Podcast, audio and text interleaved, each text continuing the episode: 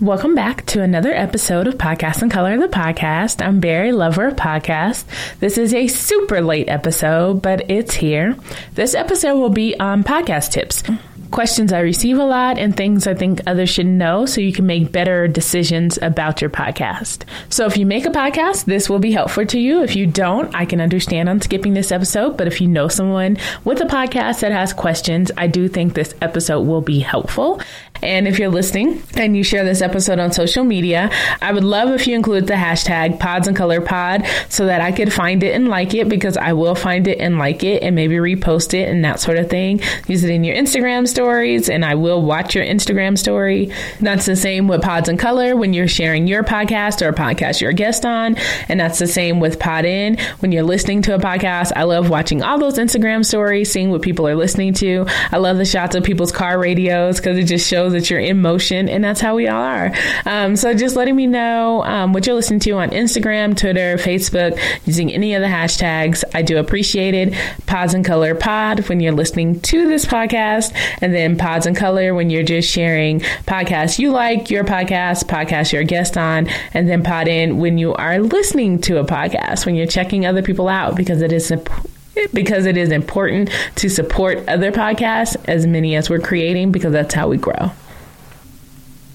Thank you for all who have been buying merch. Of course, I'll put in a merch link in the episode notes. So if you would like a podcast shirt or jacket or pullover, that is all on there, even a long sleeve shirt, just so people know um, you're listening to a podcast and you would like them not to talk to you because that's what I'm all about.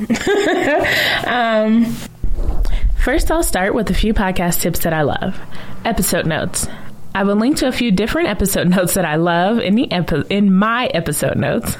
in episode notes, I look for what the podcast is about and social media links for the podcast, and if there's a guest on the podcast, social media links for them also.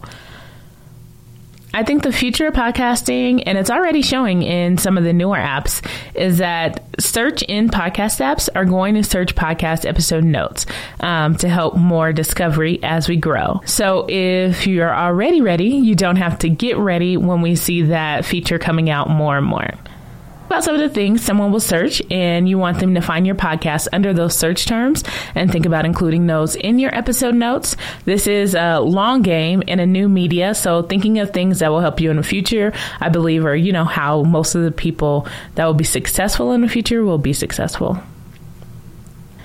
First, I'll start with a few podcast tips that I love and that I repeat a lot. The first one is going to be on episode notes. And of course, I will link some of my favorite um, examples of episode notes in my episode notes.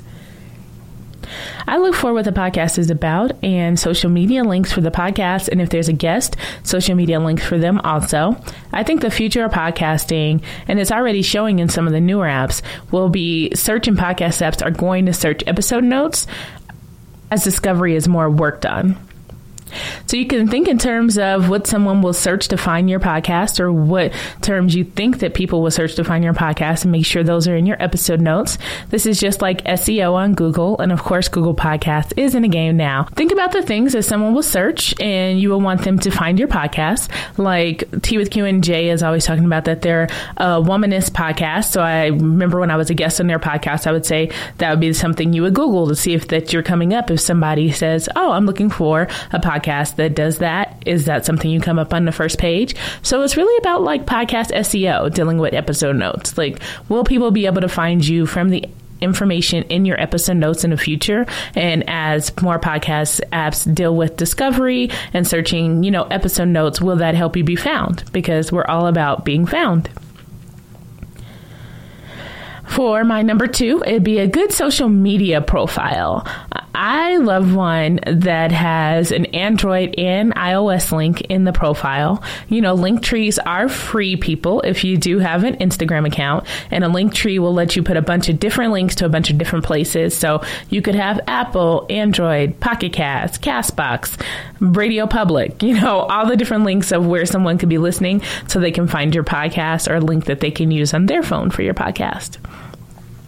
My next tip would be Google your podcast name while you aren't signed into Google. This is something I do. I always sign out and then I'm searching things in Google. So it's not just saving the things I search and giving the things that they think I want to see because I've Googled it before. You would be surprised with how many podcast names you can search on Google, Twitter, and Instagram and not find the podcast because they are using a quirky name or an abbreviation of their name, or there are tons of people with the same name or a name close to it. Ooh, you're also going to want to search in Apple Podcasts. I've noticed that there's people that don't get the information that they put into where they host their podcast, that that RSS feed that they're putting into iTunes Connect is just reading that information and regurgitating it to other people. So they'll have their podcast name in the information, but it won't be in the correct place. So what people are supposed to search in Apple Podcasts will sometimes be their personal name or the name of their brand, but not the podcast. So it's something to search in Apple Podcasts and think, what do people need to search to find my podcast in Apple Podcast? And once you know that, that's something you can say. If you're an Apple Podcast, you're going to search podcast in color. I love being able to say, no matter what, if you're on Google, if you're in a podcast app, it's all podcast in color to find the content from me. And I also make sure to go in those different things and search it to make sure that I am coming up under those things. You're not searching it and then I'm next to you like, wait, oh wait, do, what do you search to find me? Hold on, I'll just send you a link. No, how do I find you? That should be easy. And if you're not easy to find, your podcast is not going to get bigger. So that's just something thinking in your head are you easy to find everywhere? Are you easy to find and is it easy for you to tell people how to get to you? So if you're thinking in terms of steps, think about how many steps you would take. If somebody told you over three steps to find them somewhere, are you really going home and saying, I'm going to find, do the 10 steps that it takes to find that person or what I might need to do and then follow back up with that person? So just something to think about. Okay, next is how to listen if you have a website. So, and this is something not a lot of people have. I've seen it on a couple of different websites, and I'll include episodes, I'll include examples in the episode notes. And this is for if you aren't bringing new people to podcast, your podcast is not going to grow. Every huge podcast has people who listen who barely know what a podcast is, but they listen to that show. I really liked what Renee had to say about growing a podcast using the Receipts podcast as an example, and I'll play that clip here. They gave you a show that does that on records. It's something that you want to listen to, you want to be part of it, and you want to share it. And so you hear it, you makes you laugh, and you share it. They've found a niche in that and they've found a podcast audience that didn't know they liked podcasts. Yeah. they've got an audience that just had SoundClouds that would just press play on something that they were like, this looks interesting, let me press play. Before you know it, they're listening to a podcast, they're sharing a podcast, they're subscribing to a podcast, they're communicating, they're taking part in conversation online. And that's what's kind of, that's what makes a podcast successful. You can have the big brand, you can have Apple like put you on the homepage and things like that, but does that convert into big longevity of people talking about you online and wanting to hear your content. No, it's about the hosts and pushing and pushing and pushing. So consistency, cadence with publishing yeah. and promoting yeah. yourself. Yeah.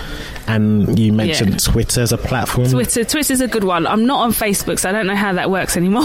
Right. but um, Instagram's a good one. Instagram. Just any social media, just mention the podcast, talk about it. Anywhere you can encourage conversation. Um, it is super hard to grow a podcast. Um, people are still trying to figure out how. Mm. it's about finding a niche audience and making sure the audience that you want to target have it in front of them. Right. Which is the one of the hardest things because half the time you want you know what audience you want, but you don't know how to get it in front of them, or you've just gone it's for black people. Yeah.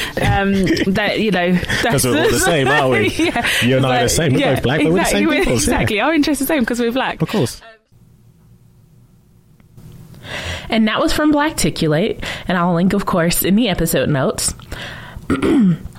Going from that, um, you know that I love hashtags, and um, the Receipts podcast, of course, does use a hashtag. They only have a Instagram account as far as having social media, but I really do believe hashtags are easy because to me, when someone adds you, it can be confusing on if they're looking for a response or if they're just posting about your content and wanting to direct others back to you so that they can listen to your content also. And here's a clip for Phoebe, kind of explaining how hashtags works for the Receipts podcast and how it's helped them grow. But one thing I will say that I think has really contributed to the success of the Receipts podcast that people don't really think about is hashtags. That's what we use on Twitter. We don't even have a uh, Twitter account. Right all of us have our individual Twitter accounts and then we use the hashtag to speak about the podcast. And I think that really works because you don't have to at anyone if you want to talk about the podcast. You just write your tweet and then you put the hashtag in and then everyone can see it. So I think, you know, I listen to a lot of different podcasts and I often see people speaking about the podcast, but I can't find those conversations because they're written at the handle right. instead of having a hashtag that everyone can go and um, and everyone is used to going to and tweeting about. Because if you introduce a hashtag like halfway through, people are used to atting you, so they'll just continue to do it. Um, so no one has ever been able to at any receipts handle because we don't have one. And that was Phoebe, as I said. And that was another clip of Blackticulate. And she used to be a ho- co host of the Receipts podcast. She has since left the show. Hashtags are great because they give fans a place to connect on social media, and that can be any social media platform without the podcast necessarily needing to have an account on that service. Also, on Instagram now, hashtags are something people can follow, also, if you're on Instagram, now hashtags are something people can follow.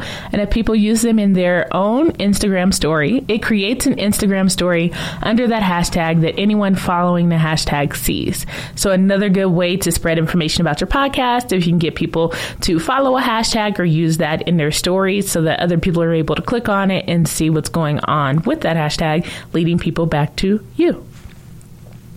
You can also Google hashtags and tweets come up. And Instagram, I believe, is like usually the third or fourth link if that hashtag is being used on Instagram for you to check out what people are doing with that hashtag on Instagram. So that's Twitter and Instagram that are right away. If somebody says, let me Google to figure out what this hashtag is about, that will lead people back to your content if you're using a hashtag and making sure that it leads back to your content. I personally don't want to follow every podcast host, even though I'll love their podcast. It's just not always for me the content they talk about all the time. So a podcast hashtags kind of give me a connection to the host because my favorite hosts um, do, of course, scroll, read, and respond under their podcast hashtag. So I don't necessarily need to follow them and they don't need to follow me for us to talk about their podcast. And how cool is that? I love it. You know, with the Receipts podcast, with Insecuritea, with Tea with Q and J, you can search these podcast hashtags. You can see other people talking about it and talk to them and respond to them because they're having fun with the content. And also the podcast um, hosts will interact with you under the tag and mention it so that you can find other people. So it's just a whole circle of things that kind of keeps you involved in the podcast 24 7 and you know you can find people talking about the podcast. That's one of a big thing for me. There's a new podcast called Don't At Me with Justin Simien. I think I said his name correctly. But because of how the show is, is don't and they use an at, it not able to have a hashtag. So I haven't been able to find anybody else listening to the show. I'm sure people do.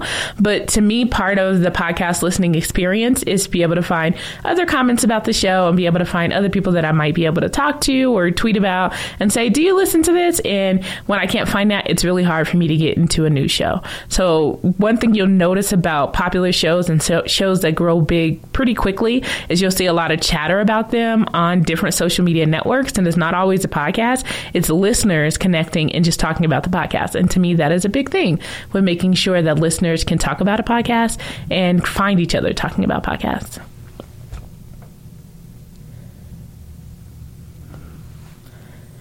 Here's a clip from Call Your Girlfriend giving information about ad sales. And this starts with Gina talking, and then you hear Ann, and then you hear Aminatou. Um, my recollection is that from the first, when, around the time we left the first network, we had in the range of 50,000 weekly listeners. Which is for people who are like, I want to start a podcast and make money. It's like, I feel like that is, as I understand it now, kind of like the minimum threshold for getting someone interested in selling ads on your behalf. Maybe it's a little bit less than that. Yeah, like we that, know we know podcasts who are smaller than like way smaller than that that sell ads, but I think that like in general, that's a good. But they have institutional based, affiliations. Like, yeah, that's fair. Well, and not so I think. Really? Okay, so we'd been going for at least a year, I think, when mm-hmm. we had this these conversations and had about fifty thousand listeners an episode, yep. roughly, yep. or so we thought. Like the numbers are all. This is the thing about podcast numbers where Amina is totally right is that they're all kind of a scam, and no one really knows how many people are listening to anything with any degree of yeah. Sureness. It's super. It's super nefarious, and you know, it's like it really is since then, since this was recorded, um, the numbers of podcasting have gotten a little bit easier because of the IAB and they're kind of rolling out guidelines and people are attempting to follow them. And being IAB compliant is a thing. And so basically, they're hoping that with more rules in the space and what people classify as a download and a listen, different things like that, it will make it easier for more advertisers to come into the space and put more ad dollars into the space. And I'll link information on that because you can go way deep into that um, in the episode notes.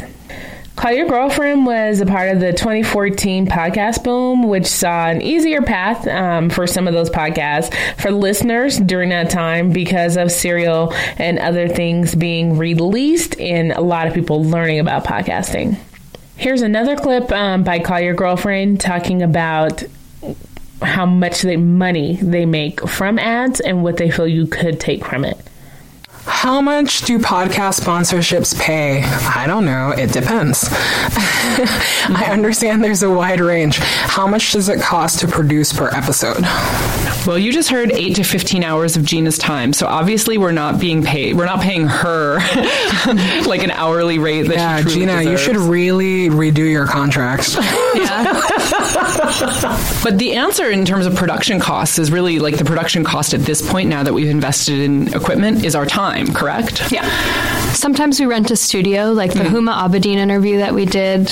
You know, we rented a studio for that. We found a professional to record with Huma on site. They the campaign took a photograph for us, so we had that. Um, we paid for transcription. I mean, there's some stuff for special special episodes. We've shelled out a little more money just to make sure that it really pops for you guys. Do we want to answer how much do podcast sponsorships pay? Well, I mean, I guess it just depends on the CPM. I think we even have like different CPM like every week, so don't take less than twenty dollars uh, or something like that. I think it depends like how big your audience is or whatever. But right, because I've seen um, kind of like on our invoice list, like even per week, like it fluctuates how much money we make just depending on um, what ads were sold and what the relationship with the advertiser is. Right, but like essentially, I mean, correct me if I'm wrong, and maybe we don't want to say this on air, but like the like we're talking like you know four figures to get onto our show minimum, right? Like it's not like there's like a sponsorship for a couple hundred bucks. Oh yeah, there's no, definitely, no yeah, yeah, definitely, and um, and no one offs. So right. One thing I wanted to talk about on Instagram a couple of weeks ago, I did a poll asking people who have co hosts, do you have something written up saying who owns what if money came into the picture? And, you know, so things wouldn't go sour quickly. And the results were horrible. I want to say it was like 80%, 20% of people saying that they didn't have anything written up of like, you know, when money comes in or if an advertiser wants to come in and pay us $2,000, is it $1,000 and $1,000 or is it maybe 1300 and then 700? You know, does the person that's doing editing get paid more or have more of a say in the space? Like there's a lot of questions that I don't think people really consider and you know, you could already pre-discuss that. I mean, don't we all listen to therapy for black girls. Um, you can already have that settled out. So when those things come up, you're not all in the moment and emotional about trying to make those business decisions. We've all seen the documentaries and the singing groups and rapping groups that split up because of money. I mean, even New Edition, like how old are they now? And they're still having issues with trademarks and creating new names and things like a mess. Like, if you haven't seen that, that's something to kind of read up on because that still surprised me. I would have thought they would have figured out some of their issues by now. Um, there was a thing with podcasts that happened about trademarks and you know agreements and contracts and what needed to happen about that.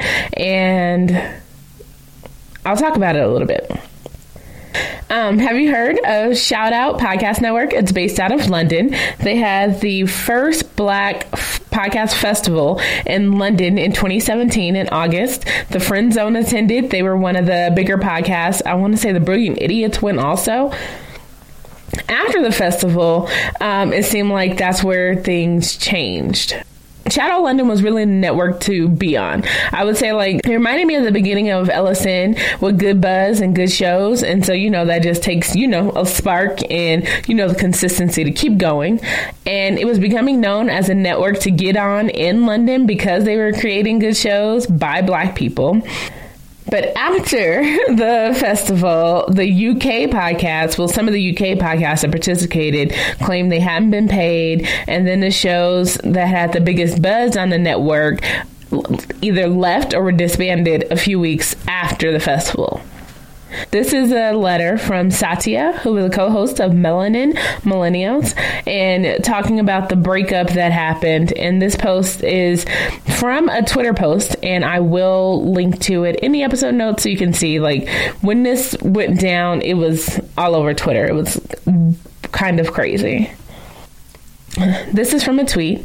That tweet is from September 15th, 2017. Um, the tweet says, Hey, congregation, sadly, I can no longer put off addressing what's been happening regarding the podcast. Um, so here goes. Satya here, co creator and co host, Melanin Millennials parenthesis MM parenthesis podcast, following some of the revelations about the Shout Out Network, parenthesis SON parenthesis from my fellow podcasters, I would like to provide my perspective and transparency and transparency on how all this came to be.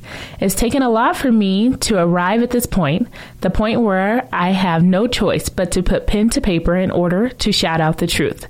I feel I owe it to our listeners, to our concerned supporters, and finally to myself as a route to moving on.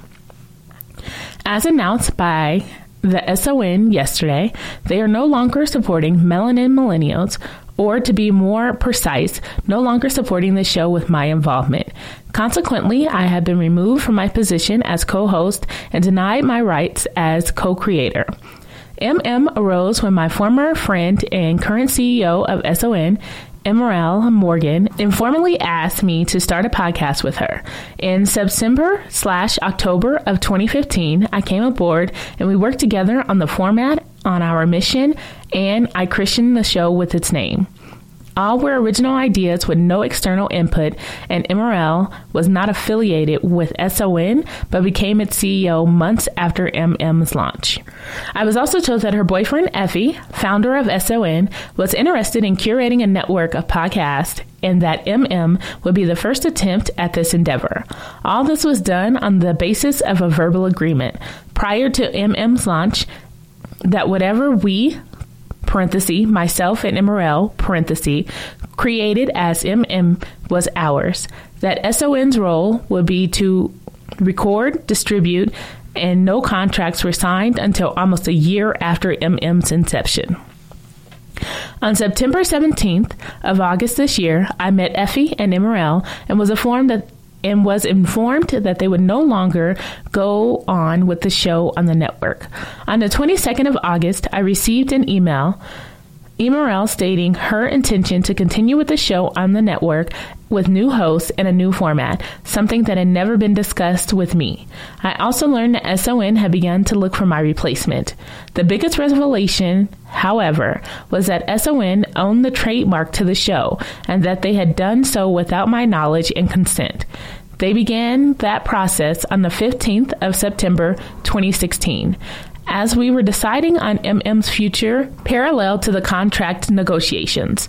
I also have no access to all MM related accounts. The past two years with Melanin Millennials, I have dedicated hours of my personal time to create content, record, and promote the podcast. And to do so, much of the behind scenes needed to make the podcast what it is today. I did this for not any personal gain, but because I believed in our mission of amplifying the voices of Black British millennials, celebrating our work and openly discussing our challenges. I have loved being a part of Melanin Millennials and am deeply upset by not being afforded transparency, agency, and ownership as the podcast has grown. I cannot say what will happen next. I will say that I do intend to reclaim ownership of the content I created for the podcast. This is the first step of many telling you my story. I have enjoyed my time on MM. I am incredible. I am incredibly proud of what I have achieved and regret that this has been cut short against my will. I want to thank all the listeners, well wishers, and supporters of the podcast and my role in it since its inception. You are what has made this journey so exciting and fun. I have had the absolute privilege of meeting and interacting with some of you. I hope you will continue to support me and my journey as I determine what is next.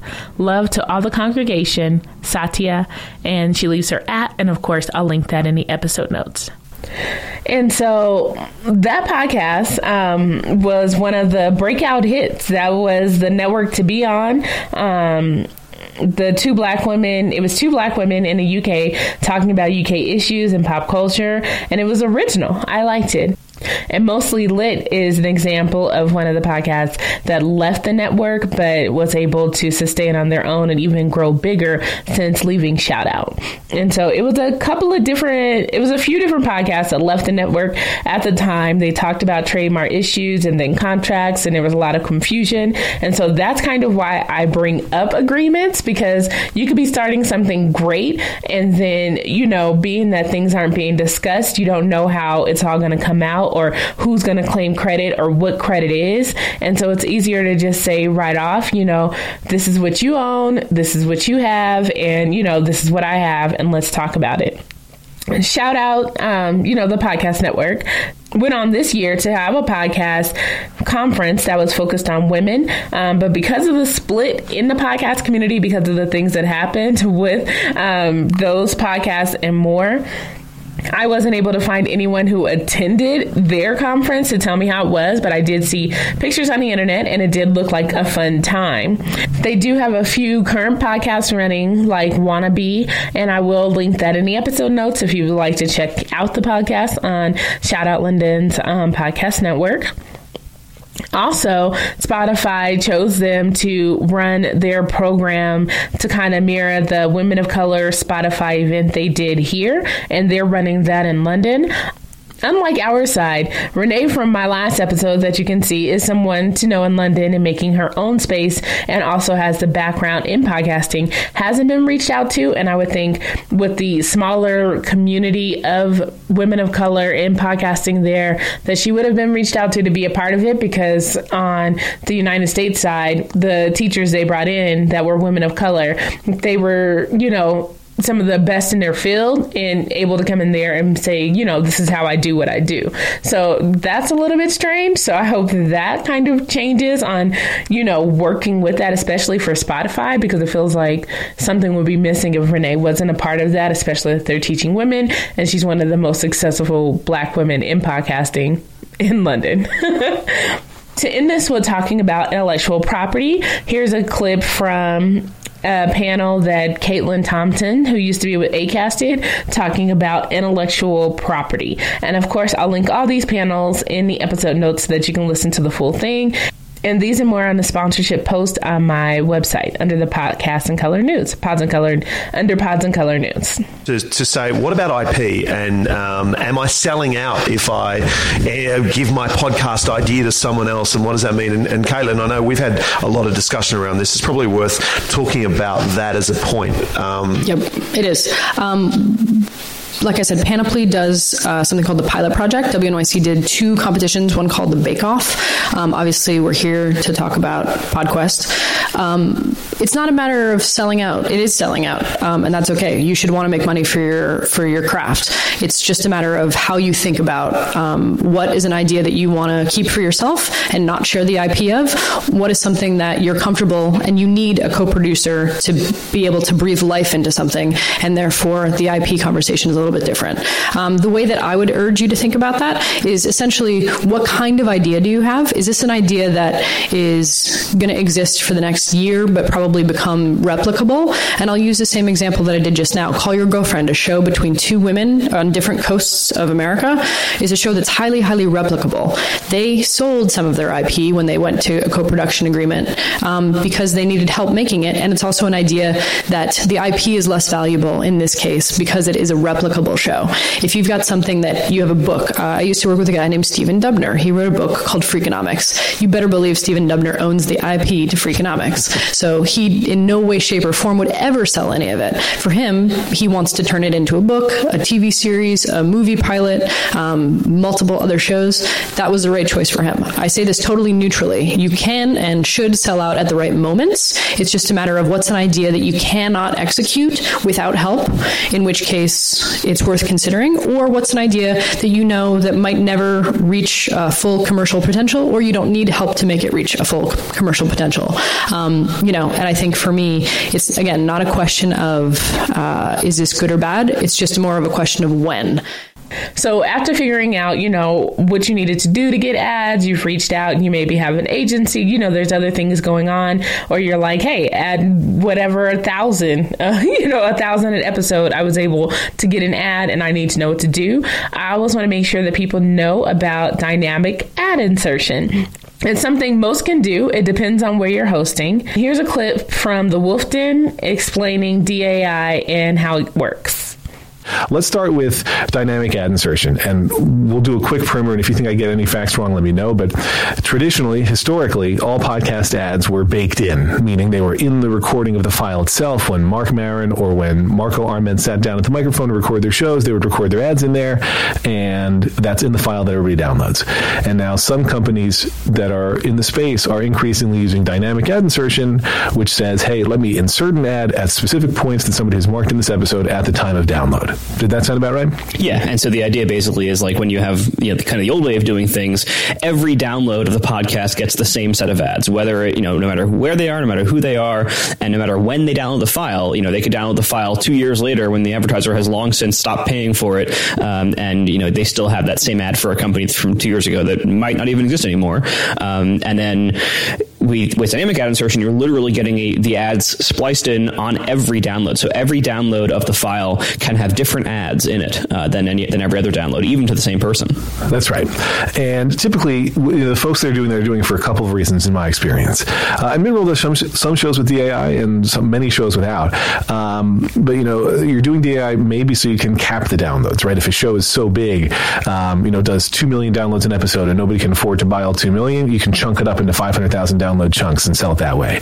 You might be doing it so you can try to target by geo or by date range. So if it's a tune in campaign for a TV show, say, hey, if it's between these three weeks, put this ad in, and otherwise don't. Um, the way we chiefly use it most of the time is back catalog. So it's if we can't get your ad in the newest episode of Comedy Bang Bang or My Favorite Murder, maybe, but you have a time sensitive ad, we can run it for everybody who downloads older episodes over the next X weeks. And also, here's a clip from Caitlin Thompson explaining why you want to use DAI. The only the only thing I would tell you is don't bake in your ads, and the reason I'd tell you that is because you're going to have to edit them out at some point. Um, you can have any sort of ad served dynamically, and I'm, you know, obviously work for a platform that does dynamic ad insertion. But having worked and been friends with the Serial team, who had to go back and edit out Mailchimp ads for hours and hours and hours, uh, what I can tell you is there's almost no benefit in selling your show um, with a baked-in ad because that ad will sit with your show forever after long after you've cashed the check from the advertiser, and you don't make any new money for the people two years down the road who discover your show right? DAI is interesting because this past week, Welcome to Night Vale ended their episode, and it was episode 133, with three different ways using DAI. And this is from HotPod, this quote, and I'll, of course, link to HotPod if you're not subscribed, but it's a podcast newsletter. And from here it says, Here's the deal. Are you sure? The podcast 133rd episode features three different endings that are delivered to listeners at random. The team relied on dynamic insertion technology, the increasingly uh, ambiguous podcast tool that up to this point had mostly been used for ads to build the experience. Quote, dynamic insertion is a fascinating technology to me that different people can download different versions of an episode, quote, said Joseph Fink, co creator of Welcome to Night Vale, when we spoke over the phone about the experiment a few weeks ago. Quote, it's kind of baffling that nobody's tried this before. Quote, the Night Vale crew, whose ad sales are handled by PRX and whose podcasts are handled by PRX's Dovetail platform, only created three endings because they were told that that was the maximum number the platform could reliably handle at this time. Isn't that interesting? And they were talking um, to the writers over at Hot Pod about that. And I just thought, wow. So, you know, you got to think about what dynamic ad, ad insertion can do for ads. And then also, you know, what you could creatively do with it in the future with your podcast. You should really listen to the Wolfden episode because they talk about DAI and how what people can do with dynamic ad insertion and who they can push it to um, and what they can get down to when they're deciding what ad goes to what person. So, just something more to be interested in if you're thinking about doing that, especially with bigger companies. Okay, so um, let's talk about premium because there are some people that have premium. I've talked a lot of mess about Stitcher Premium. Um, and so let's go into what it means to kind of be on Stitcher Premium. And this is from the Wolf Den podcast, which is hosted on Stitcher. There are shows that are small right now that we can't make incredibly lucrative offers to on the ad sale side because you know if your show in quotes only reaches uh, 30,000 downloads an episode uh, what our ad sales can do for you is limited. But if we can bundle in a premium component so you can tell people by the way you can hear a bonus episode uh, twice a month if you sign up for Stitcher Premium we give you a cut because whoever you you know it's based on effectively how many people are listening to your things but you get a cut of the premium revenue and we get a cut of the premium revenue obviously and then typically Apple also does and if we can set things up uh, so that you're getting extra sources of income, we feel like that's good for podcasting, right? It's it's finding more ways to entertain the folks who are so engaged that they want to are willing to pay more to listen, and it's finding extra revenue sources, more predictable and recurrent revenue sources than ads that are maybe a little bit more immune to, uh, you know, um, what's going on with the economy or what ad sale ad buyer whims are and that sort of thing. So that kind of gives you a breakdown of why they would say, you know, to join premium, especially for smaller shows. Stitcher hosts shows like LeVar Burton Reads, and you can get access to episodes like a week early or a few days early if you're a subscriber. Um, they also have Fruit that was done by Issa Rae, and that was a fictional podcast that was based on a football player that I believe was by. And so if you look um, on Apple Podcasts, Fruit has the first season there, but if you want to hear the second season, that is only behind the premium wall for Stitcher. And um, coming out this week, which is on September the 12th, um, Stitcher Premium will be adding a new black show called Culture Genius, which is done by um, the women over at Black Joy Mixtape. And I'll play that clip here. What's up? This is Amber J. Phillips, the High Priestess of Black Joy. And this is Jazz, the King of the South. And you might know us from our other podcast, The Black Joy Mixtape. Hey, what do you do? Ow, but we have a new show called Culture Genius, a black as fuck game show. Jasmine and I bring guests into the studio every week and we ask some questions that, you know, some of them you might know, some of them are myth, but they let us know more about black culture and black communities in general. I do hope you support the Culture Genius podcast. That was a good small preview. And as I said, I'll link the entire preview in the episode notes. And with the clip we heard about Stitcher Premium, we know what it takes for a good podcast to do well on Stitcher Premium. So I do hope that you go and support Culture Genius. I will be doing that. I want to hear what the podcast is about. And that's starting on Culture Genius will be starting on September the 12th. Zane also has a fictional podcast coming out um, on coming out called Purple Panties, and this is a show on Stitcher Premium also. And um, I don't have a clip from the Zane Purple Panty show, but if I do get one in the future, I will share that with you all. I do have podcast consulting. So if you want to go deeper into any of these subjects, um, feel free to look at podcastsincolor.com. The consulting link is in the menu or on the top of the page, depending on if you're on mobile or on your computer. This episode was just kind of going over podcast tips I see all the time and I wish people knew about or knew deeper about. So if you do want to go deeper, we can have conversations. As I said, I do have podcast consulting up on the site and I will see you in about a week and a half. I will be on time for the next episode and that's on the 22nd. And I do have a guest for that episode that will be Favi Fav from the Latinos Who Lunch podcast. And I'm excited about our interview. So I hope to see you on the 22nd when I publish this podcast. And of course, um, you can ask me any questions. Use Pods in Color Pod. You can at me on Twitter and ask me questions. You can send me emails and ask me questions. I do respond, even though it takes me forever on an email. If you liked this episode and the information shared, please feel free to let me know um, so I can know if you want to do more things like this. I think I might do smaller podcast tip episodes for Patreon. So, something I'm thinking about. Let me know if it helped. Let me know if it didn't help at all.